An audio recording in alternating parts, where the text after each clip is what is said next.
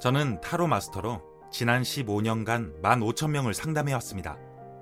마이 리틀 텔레비전, 무한도전에 출연했고 21만 명이 구독 중인 유튜브 타로 마스터 정회도를 운영하고 있습니다. 우리는 하루에도 수백 가지의 생각과 말을 하고 수많은 행동을 하며 타인과 교류하며 살아갑니다.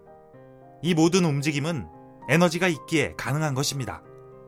이러한 에너지의 파동이 모여서 사람을 둘러싼 파장이 형성되고 이것이 사람의 운명을 끌고 갑니다.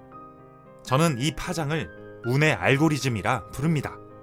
운의 흐름을 이해하고 받아들이면 나쁜 운도 좋은 운으로 만들 수 있습니다.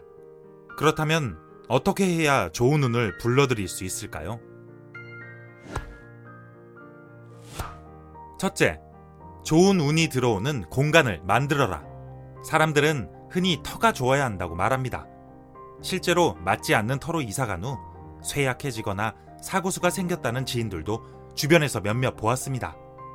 우선 명당은 밝고 양기가 넘칩니다. 따뜻한 기운이 있고 들어가면 마음이 편안해지죠. 반대로 흉터는 춥고 어둡고 스산하며 음침합니다. 이사 온 지 3년이 되었다고 가정할 때 지난 3년 동안 자신에게 좋은 일들이 많았는지 아니면 힘든 일들이 많았는지를 생각해 보세요.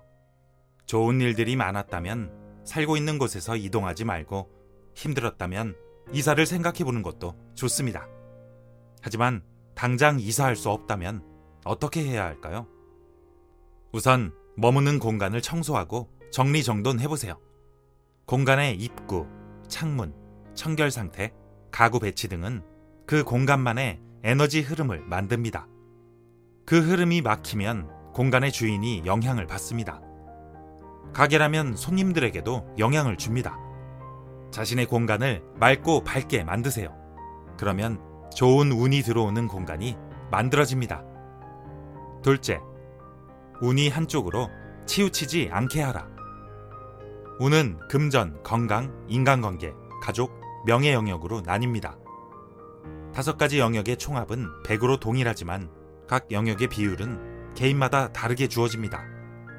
극단적인 예로 금전운은 90인데 건강운은 10, 인간관계, 가족, 명예운은 0인 사람이 있다고 해봅시다. 그가 가진 금전운의 최대 그릇이 천억 원이라면 타고난 금전운을 최대한 채우면 900억의 부자가 됩니다. 그러나 그 후로는 혼자 쓸쓸히 여생을 보내게 될 것입니다. 이런 사람이 현명하게 살려면 금전운을 나눠야 합니다. 돈을 덜 벌더라도 건강에 시간과 에너지를 투자하고 가족을 챙기는데 운을 배분해야 합니다. 어떤 특정한 영역의 운이 너무 높아지면 필시 다른 영역의 운의 흐름이 깨지게 됩니다. 자신의 운이 한쪽으로 치우치지 않도록 균형을 유지하세요.